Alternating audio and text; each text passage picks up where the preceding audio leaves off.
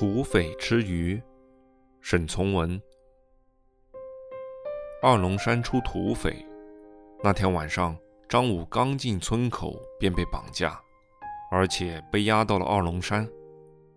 进了一个山洞，张武被带到一个微胖的大胡子面前，绑他上来的小喽啰王二说：“大哥，今晚没有大的收获，只弄到了一个。”大胡子道：“老规矩，你们去给他弄点吃的。”张武就被带到另一个地方，那儿有一个石头垒砌的石桌。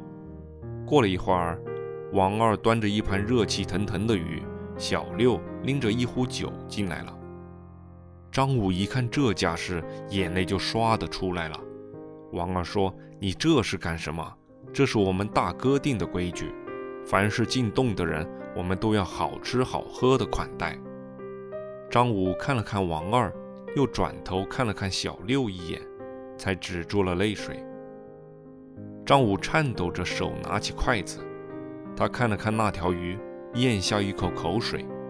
他从没吃过鱼，不管3七21，就从鱼背上戳下一块鱼肉，放在嘴里吃了起来，又端起酒杯咕噜一口，把酒都喝了下去，呛得他眼泪又流了出来。吃过喝过，张武又被带到大胡子跟前。王二把张武的吃喝过程详细的向大胡子做了汇报。大胡子朝张武摆摆手说：“放他下山去。”张武就这样被放了回去，像是做梦一般。世上哪有这样的好事？绑他上去就是为了好吃好喝。张武想破脑袋也没想出个所以然来。1年以后，张武正在茶馆里喝茶，突然发现王二和小六也在那儿。王二也看到了张武，连忙和小六走了过来，拍了拍他的肩膀：“兄弟，你也在这儿，今天你的单我们兄弟替你买了。”张武想起当年心中的疑惑，忍不住问：“你们当年把我抓进山洞，难道就是为了给我一顿好吃好喝？”王二和小六一听就哈哈大笑起来。王二说：“算你小子命大，你知道鱼有几种吃法吗？”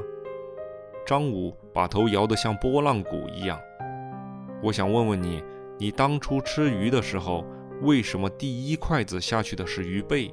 喝酒为什么一口干了？”张武说：“我没吃过鱼，看到鱼背上的肉多，就从那儿开始了。我也没喝过酒，不知道它的厉害，看到那么小的酒杯就一口喝光了。”“哎，这就对了。原来他们把鱼归纳为3种吃法。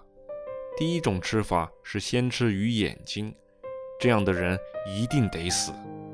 第二种吃法是先吃鱼肚子上的肉，这样的人关几天就放了。第3种吃法是先吃鱼背上的肉，这样的人立马放人。酒如果是一口一口慢慢的喝，他也死定了。